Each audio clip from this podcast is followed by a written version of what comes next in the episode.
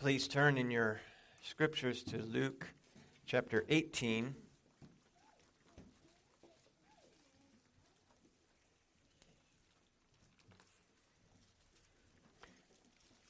And I had thought about jumping back to Proverbs, but this chapter really continues the discussion, and it and it's one really one part, uh, contiguous part of the previous chapters. So we'll be looking this morning at Luke 18, verses 1 through 8. Hear God's word. Then he spoke a parable to them that men always ought to pray and not lose heart, saying, There was in a certain city a judge who did not fear God nor regard man. Now there was a widow in that city, and she came to him, saying, Get justice for me from my adversary. And he would not for a while. But afterward he said within in himself, Though I do not fear God, nor regard man, yet because this widow troubles me, I will avenge her, lest by her continual coming she weary me. Then the Lord said, Hear what the unjust judge said. And shall God not avenge his own elect who cry out day and night to him, though he bears long with them? I tell you that he will avenge them speedily. Nevertheless, when the Son of Man comes, will he really find faith on earth? Those who seek these his precepts will walk at liberty. Almighty Heavenly Father, your word is true, though every man be a liar. We ask that as we uh, read your word and as we hear it this morning, you might give to us faith and that you might give to us a new obedience. And I ask that you would preserve uh, my lips from error, that you would sanctify me this morning. As we continue to worship, Lord, please uh, speak to us now. In Jesus' name, amen.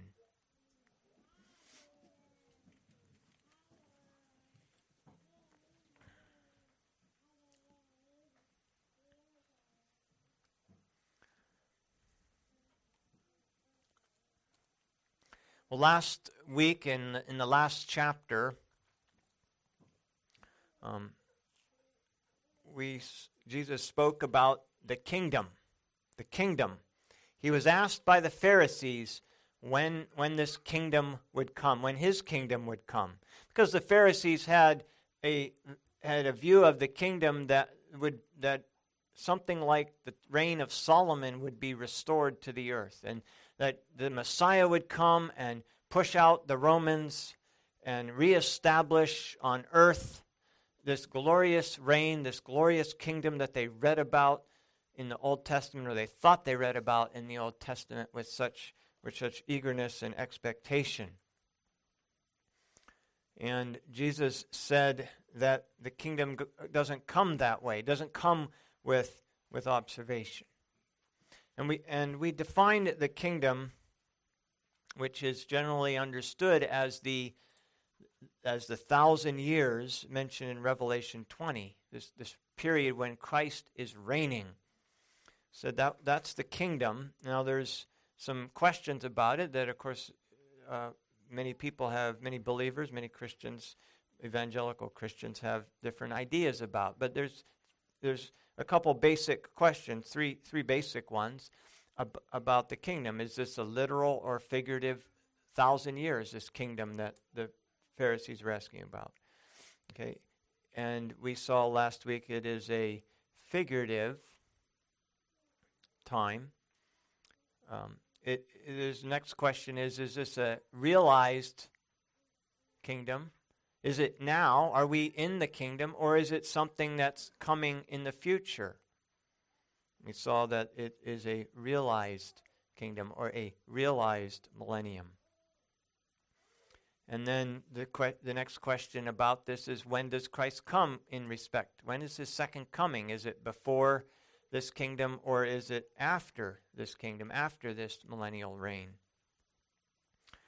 And and uh, we saw that uh, it would Christ comes at the end of this reign. And this section here in chapter, the previous section in chapter 17, kind of laid that uh, framework out for us. That first Jesus said there would be he had to be suffer many things and be rejected by that generation right? Speaking of his crucifixion. And then he speaks about the coming days of the son of man referring to uh, the destruction of rome and jerusalem in the first century. And then he spoke about the second coming the day of the son of man. And, and in both cases God comes and, and people, the unbelieving generation, is oblivious to it. Uh, they, they're not aware of its coming.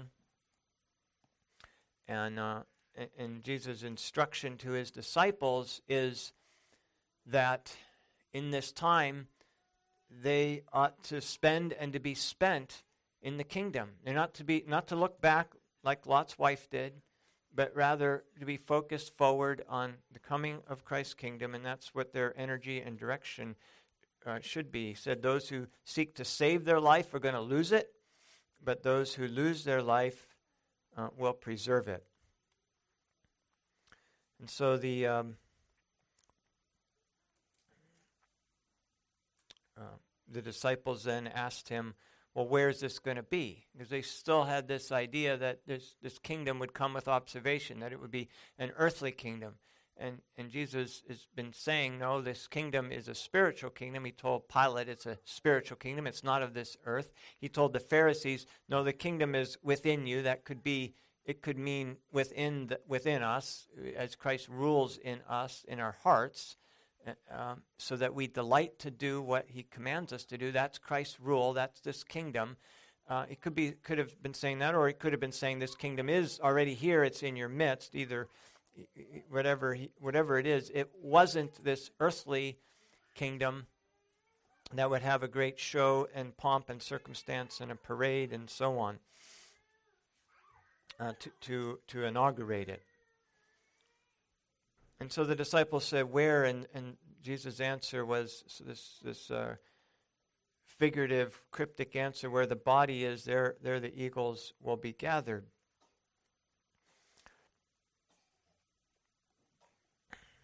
Jesus said, though, in that he opened that passage of discussing, talking to his disciples, by saying that the days will come when they would desire to see one of the days of the Son of Man, and they wouldn't see it. They wouldn't see it. Jesus said elsewhere, We don't know.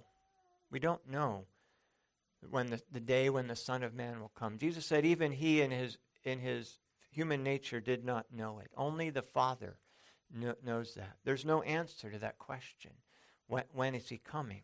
It hasn't been given to us to know. And so the question becomes well, how? How are we to live in the meantime? What are we to do in the meantime? What should our perspective be as we wait for Christ's coming at the end of his reign? Well, we don't want to live as they did in the days of Noah, eating, drinking, marrying, and making merry, chasing pleasure or money or fame, or thinking that this life is all that there is. You know, just having game night after game night or job after job, late work night after late work night to get ahead in life. You see, that's the way the people were prior to Christ's coming in judgment against Jerusalem and Rome in the first century. And that's the way the unbelieving generation will be when Christ returns at the end of the millennium. But you see, as our as disciples of Christ, we know Christ has taught in the last uh, chapter that our calling is to spend and to be spent for the advancement of his kingdom and for his glory. so that his will is done here on earth, just like it is done in heaven, willingly, joyfully, delightedly. You see, God's will is always accomplished, of course. Nothing happens that was not decreed from before the foundation of the earth, but it's not done willingly. It's not done joyfully by those who are grateful for his gracious and abundant provision of everlasting life and an abundant life. It's not done willingly by those kinds of people unless Christ has subdued us to himself and, and has conquered us as our king and forgiven our sins as our, as our high priest and revealed to us uh, this will of God by the work of His Holy Spirit. And so we, we know then what our calling is to see that the will of God is done throughout the earth as it is already being done in heaven. To see that it's done willingly and delightedly and joyfully. But we know that as soldiers of the cross, we're going to face difficulties. There'll be many days that we don't have great victories and great judgments and seeing the God's enemies defeated, either in His grace through conversion, in which case all their sins are paid by Christ, or conquered in His wrath. There are many days that, as soldiers of the cross, we, we don't see these victories, even sometimes in our own lives. Of course, you know that yes, there are. We can read about periods of great success at the preaching of the gospel so that thousands are converted as in as in the day of Pentecost and the days after that or in the days of some of the great awakenings more recently or in many of the other periods uh, throughout the last 2000 years. But the gospel isn't always preached with equal liberty and success. There are many more days when the church is persecuted scattered driven underground fearful of the knock on the door, of their families being divided up, of loved ones being killed, imprisoned. And we, we see there, there are many other times where the church is scattered and persecuted. Jesus made a promise in this world you will have tribulation. In this world you will have tribulation. That's probably not a promise you have on your on your mirror, right? But it is true, and it is a promise. Now Jesus, the rest of that is that Jesus said, These these things I've spoken to you that you may have peace and to be of good cheer because I have overcome the world. But there are days that we don't see that. There are days that we have the tribulation and we don't see this overcoming of the world. And we certainly may not feel peaceful.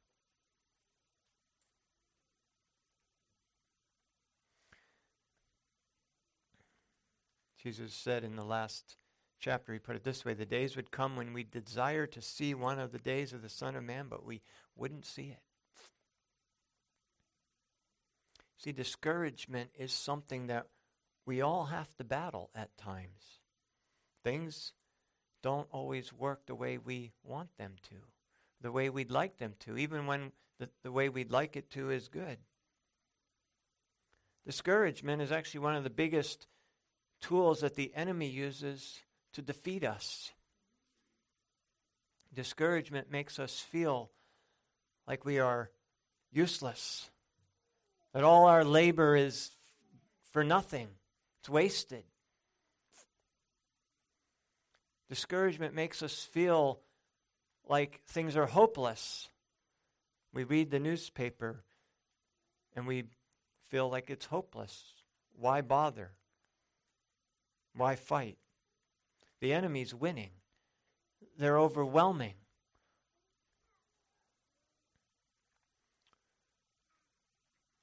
And so discouragement can steal the joy in our heart.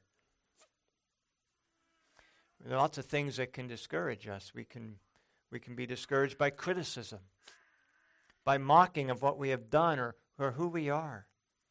It's a very powerful, criticism is a very powerful tool to bring discouragement. It's, it's real. Criticism is real, a real discourager. You know, that's why sports teams have cheerleaders to tell the players how great they are and to get all the fans that are there to do the same. Because there is it's reality. Criticism is discouraging. And when we're discouraged, we feel defeated. And defeated people don't win. You ever been maybe you work out and you know you have maybe a personal goal. You're going to try and do this long or do this many exercises. Do you ever notice that if you your mind wanders into some discouraging thought area, you, you kind of fail in, in that goal? You, you lose interest. You just can't do it. But if you are encouraged, then you are usually much more able to, to reach your goal. You see, we can we get discouraged under criticism. We can lose heart also when we get tired and worn out, like Elijah. He was worn out by that great battle on Mount Carmel, such that when Jezebel came at him with a threat to, to, to make him like the pro- he had just made the prophets, Elijah became discouraged. And he ran away. And he cried out to God, saying, I'm the only one left. He felt alone.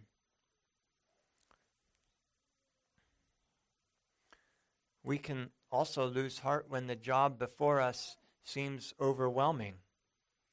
How can the wickedness of our land ever be defeated? How can government schools, with their ubiquitous presence and, and immense treasure chest and taxing ability, and, and, and on and on it goes, how can they ever be defeated? We got government schools turning out generations of morally, intellectually, and physically compromised and, and um, corrupted children, youth. We have powerful lobbies with billions of dollars at their disposal and armies of people that seem to influence every area of legislation. We have hordes of regulators that can pour into our lives with new and harsher dictates that challenge our authority as parents to raise our children in the fear and nurture of the Lord. All these things can be overwhelming.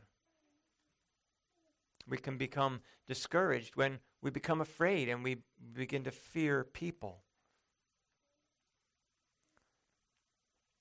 We can become discouraged just waiting for Christ's return. Peter said in his second epistle, We know that scoffers will come in the last days, walking according to their own lusts and saying, Where is the promise of his coming? For since the fathers fell asleep, all things continue as they were from the beginning of creation. And we can become discouraged and wonder you know, and if discouragement is not defeated, it will bring many other of its friends with it doubt, loneliness, anger, depression leading to joyless hopelessness. Those all kind of come in when discouragement is not defeated, when it's allowed to lie around. And so Jesus tells this parable. And the key to this parable is, as uh, one, as, as uh, one commentator said, hanging at the front door. The key to this parable isn't isn't in the back after it's told. The key is right at the front door.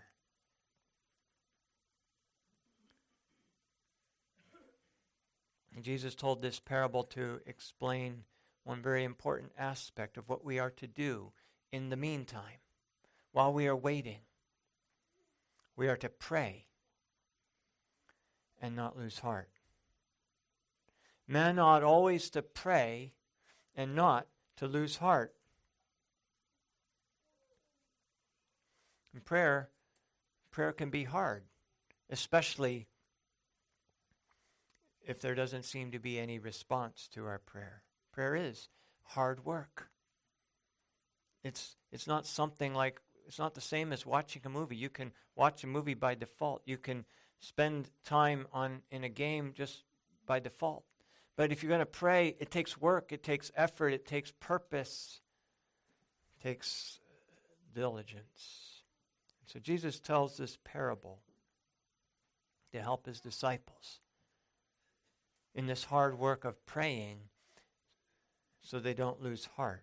He said there was a widow in a city, or there was a certain judge, certain in a certain city, a judge who did not fear God nor regard man. Now, what is that saying? The judge did not fear God or regard man. It means he ignored the first table of the law and he ignored the second table of the law. He didn't care about worshiping God. He didn't care about reverencing God's name and his ordinances and his works and his attributes. He didn't care about preserving the proper worship like Josiah did in the passage we read as king. He didn't this judge doesn't fear God. And he doesn't regard man either, apparently. In other words, he doesn't really care if somebody gets robbed. He's not interested in bringing justice. He doesn't really care if, if a murder is avenged. He didn't fear God nor regard man. He is completely disqualified as a judge. Because a judge is somebody who has to fear God and, and to do justly. A, a righteous judge. This judge is, doesn't have any of that. The, the Israelites, th- this was a judge that was, according to uh, Edersheim, this was a judge that would have been uh, a civil judge paid out of the temple who would have, this would have been his job. So they, they were, the temple that was forced to pay for him. But they were, apparently, their nickname was robber, robber judges because they were notoriously unjust, notoriously wicked people who, who justified the wicked and condemned the righteous who didn't care, who didn't regard the truth. And so there's a widow in this city. And she comes to this wicked judge who doesn't fear God or regard man. And she asks for justice from her adversary. She's being oppressed. Now, there are many things that may move people, that move juries or judges. And one of them is to be destitute, to be a widow, to be to not have any other means of help. And when you see somebody that helpless, it's just natural for you to feel some uh, tenderness toward them, some desire to help. When you see a little helpless baby, even even uh, the roughest of people can hold and treat a baby tenderly. So she's a widow. Those who treated widows unjustly, or who oppressed them in any way, God said, and they cried out to him, his anger was hot. Said, God said his anger was hot against widows or orphans who were oppressed in any way. And so this widow has been oppressed by some adversary in some way, and she comes to this wicked judge to get justice. And he doesn't. He's not he doesn't care about justice. He doesn't give her justice. He ignores her. But she continues to come uh, regularly. She came regularly asking for justice. She couldn't do anything else. She didn't have lots of dollars to line his pockets. She didn't have lots of friends to get him access and influence. She wasn't famous and well known.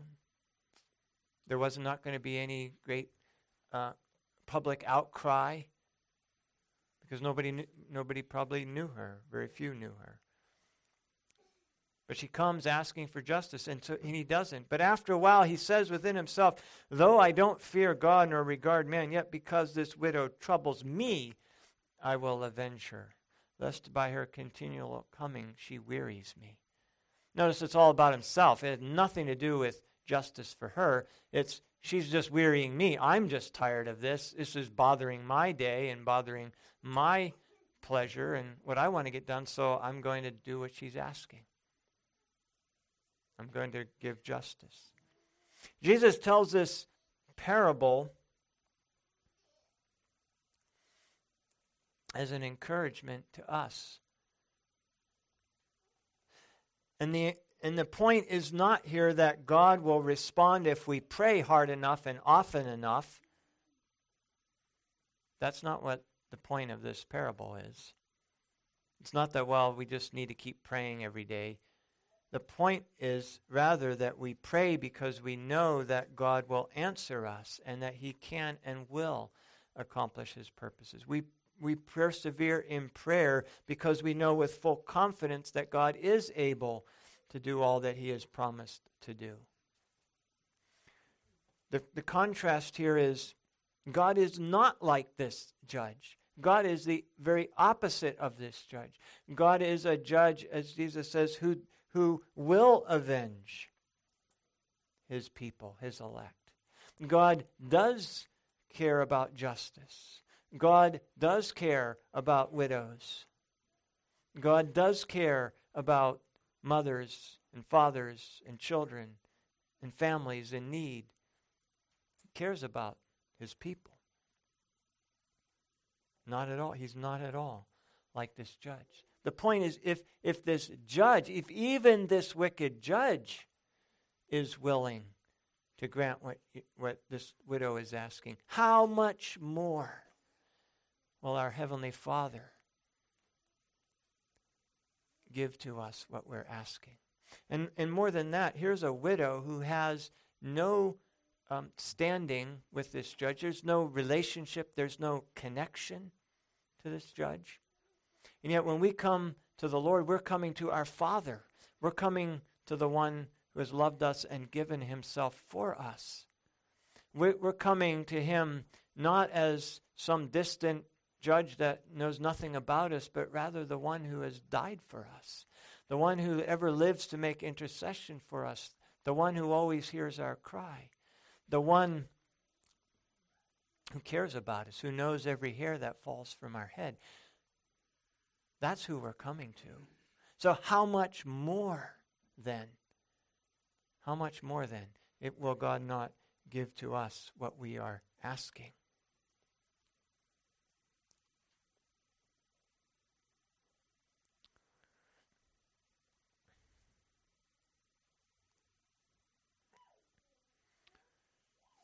See, prayer is a remedy against discouragement.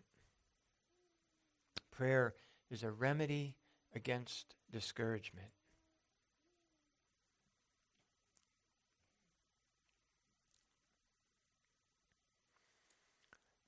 Prayer is, you can say, the lifeblood of us as Christians.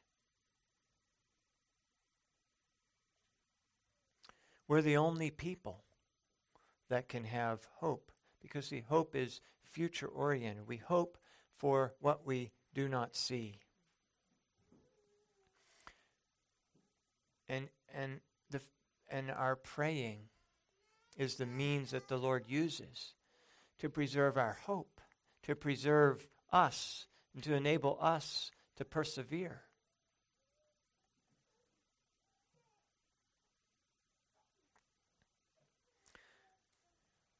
Paul told the Colossians, continue earnestly in prayer being vigil, vigilant in it with thanksgiving. Told the Thessalonians, pray without ceasing. And Jude said, But you, beloved, brothers and sisters in Christ, building yourselves up on your most holy faith, praying in the Holy Spirit. Keep yourselves in the love of God, looking for the mercy of our Lord Jesus Christ unto eternal life. Beloved, building yourself up in your most holy faith, praying in the Holy Spirit. Keep yourself in the love of God, looking for the mercy of our Lord Jesus Christ unto eternal life. Paul, hope is, is so important. Hope, it is hope by which we are saved. Paul prayed for the Ephesians that the eyes of their understanding being enlightened, that they might know what is the hope of his calling, Christ's calling, and what are the riches of the glory of his inheritance, Christ's inheritance in the saints. He prayed that the Ephesians would know the hope of Christ's calling and his riches in the saints. Paul told the Colossians that they would be presented holy and blameless if indeed you continue in faith, grounded and steadfast, and are not moved away from the hope of the gospel which you heard. And he, a little later he said, To his saints, God willed to make known what are the riches of the glory of this mystery among the Gentiles, which is Christ in you, the hope of glory.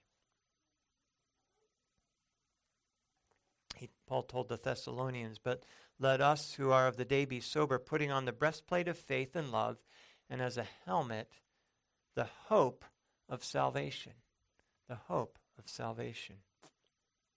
And we desire, Paul, uh, uh, um, he, in Hebrews 6, we desire that each of you show the same diligence to the full assurance of hope until the end.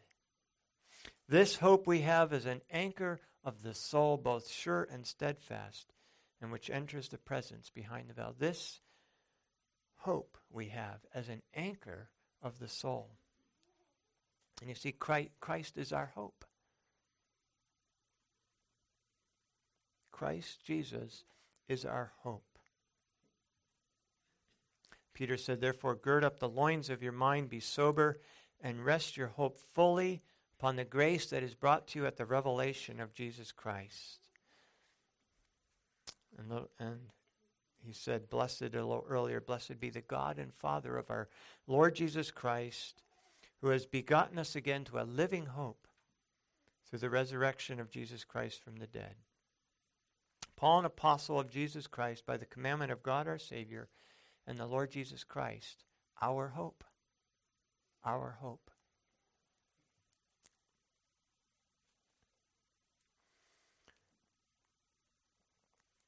Now, sometimes our prayers are delayed.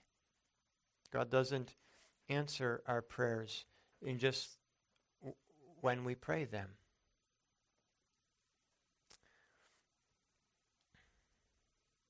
Their prayers are delayed. Why? Why?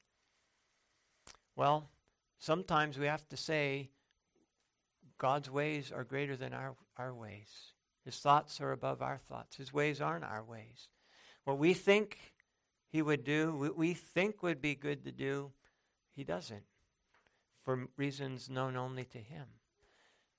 And we have to be willing to say, God's thoughts aren't our thoughts, and his ways are far above our ways are not our ways. And so we, we sometimes don't know why he is delaying in answering. But we do know that whatever he what why whatever he is doing, it is for his own glory. Sometimes he delays for our good, to sanctify us. Maybe we're not ready for what, what we're asking for yet. We don't have the spiritual maturity. Or, or we, we, we are lacking. There's something that He wants us to learn. And so He sends these trials that through them we can learn patience and we can learn character and we can learn perseverance and we can learn hope. And so we know that whatever God's answer is, it's for our good. sometimes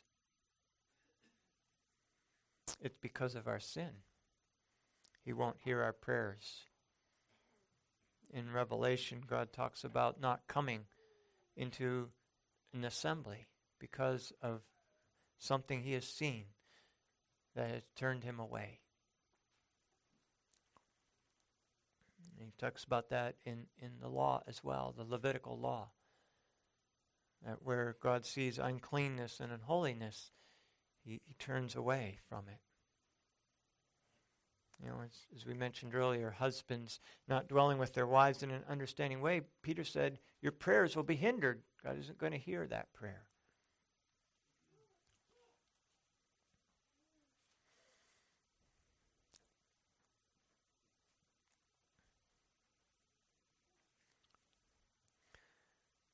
But Jesus gives this, this encouragement to prayer. He says, Hear what the unjust judge said.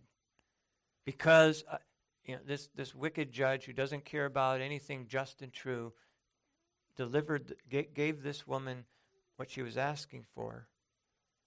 And Jesus then says, And shall God not avenge his own elect who cry out day and night to him, though he bears along with them. What is the, what is the purpose of our prayer? That Christ's kingdom would be advanced, that his uh, will would be done here on earth as it is already being done in heaven. The purpose of our prayer is for the complete and total victory of Christ over all of his enemies, for our victory over all the sin that dwells in us.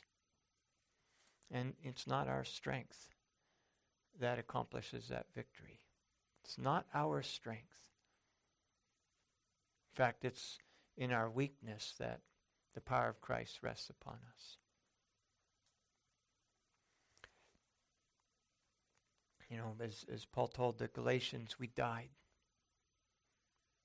And it is no longer I who, this life that we live in the flesh, it is no longer I who live it but we live by faith in the Son of God who loved, who loved us and gave himself for us.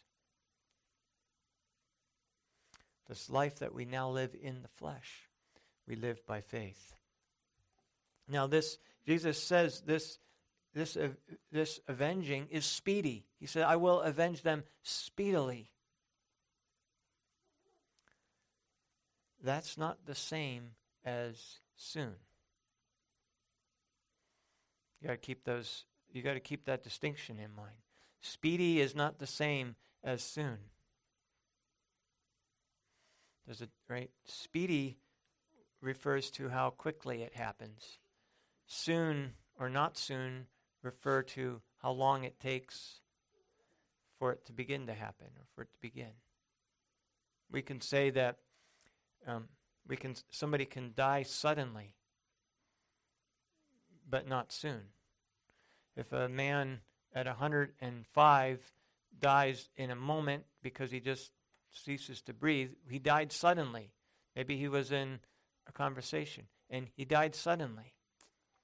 That, but that wasn't soon. That was a long life he lived. Something can happen soon, but not necessarily speedily. It may begin to happen and might take a long time to happen. It might be a hard work. You know, you, you might begin to build a house tomorrow, but it might take a year or more to build. That's the difference between soon and speedy. Jesus doesn't say he will avenge them soon. He says, I will avenge them speedily.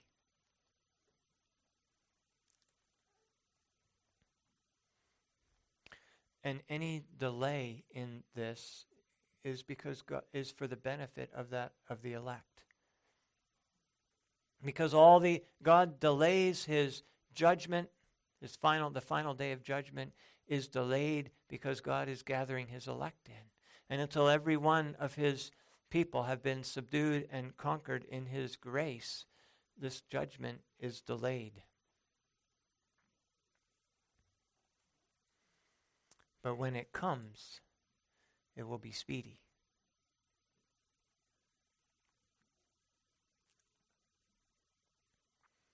And Jesus says, will, will he find faith on earth? When the Son of Man comes, will he find faith on earth?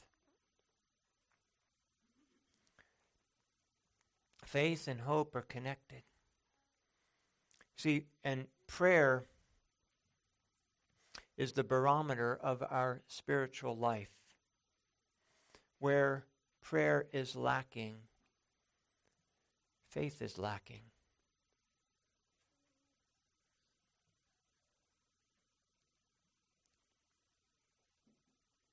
When we don't pray, we are really saying that we don't think God is really ruling. We don't think that He will be really victorious over all His enemies on this earth. We're saying we don't really think He really cares about us or is really willing to help us.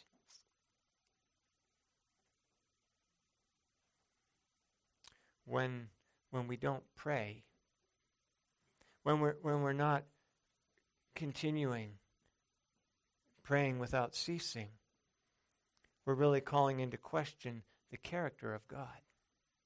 God is not like that wicked judge. And when we stop praying, or we falter in that, we are really saying that God's like that wicked judge and there's no use praying.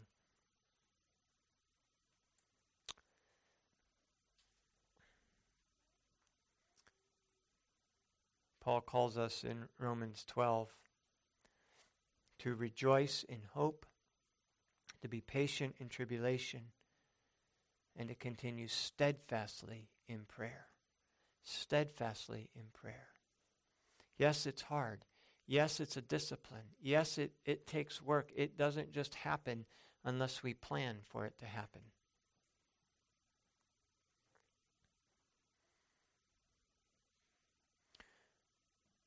For what is our hope or joy or crown of rejoicing? Paul asked the Thessalonians, Is it not even you in the presence of our Lord Jesus Christ at his coming? Is it not you, you and I, his people, in the presence of our Lord Jesus Christ at his coming? That, that is our hope. That is our sure and certain hope. And, and when we have that sure and certain hope, then we will continue in prayer. We will persevere in prayer.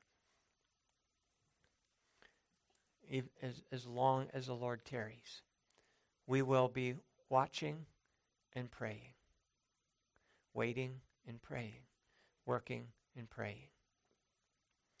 May God uh, grant it to be so in our lives. Let's pray. Heavenly Father, you know us even better than we know ourselves. And you know how easily we are discouraged and how easily we lose heart and grow weary while doing good. And so, Lord, we pray especially that you would strengthen us in the inner man by your Spirit, that we would be continue steadfastly in prayer, praying without ceasing, remembering that, that the effectual, fervent prayer of the righteous has much, is, is effective, has great effect. Not because of any power in us, but because you are the righteous judge. You delight in mercy and in avenging your elect, your people. And we, we know, Lord, that you will, because you have said so no matter how long uh, you tarry, till the time seems good to you. Lord, may you encourage us as Jesus encouraged his disciples with this parable. May this be in, in our mind that you are not like that judge, that you delight in, in the prayers of your people. You delight in blessing and sanctifying us. It is our sanctification is your will for us. And we ask, uh, Lord, that you would uh, give us great faithfulness and greater faithfulness in, in this um, blessed exercise, calling upon you. We ask this in Jesus' name. Amen.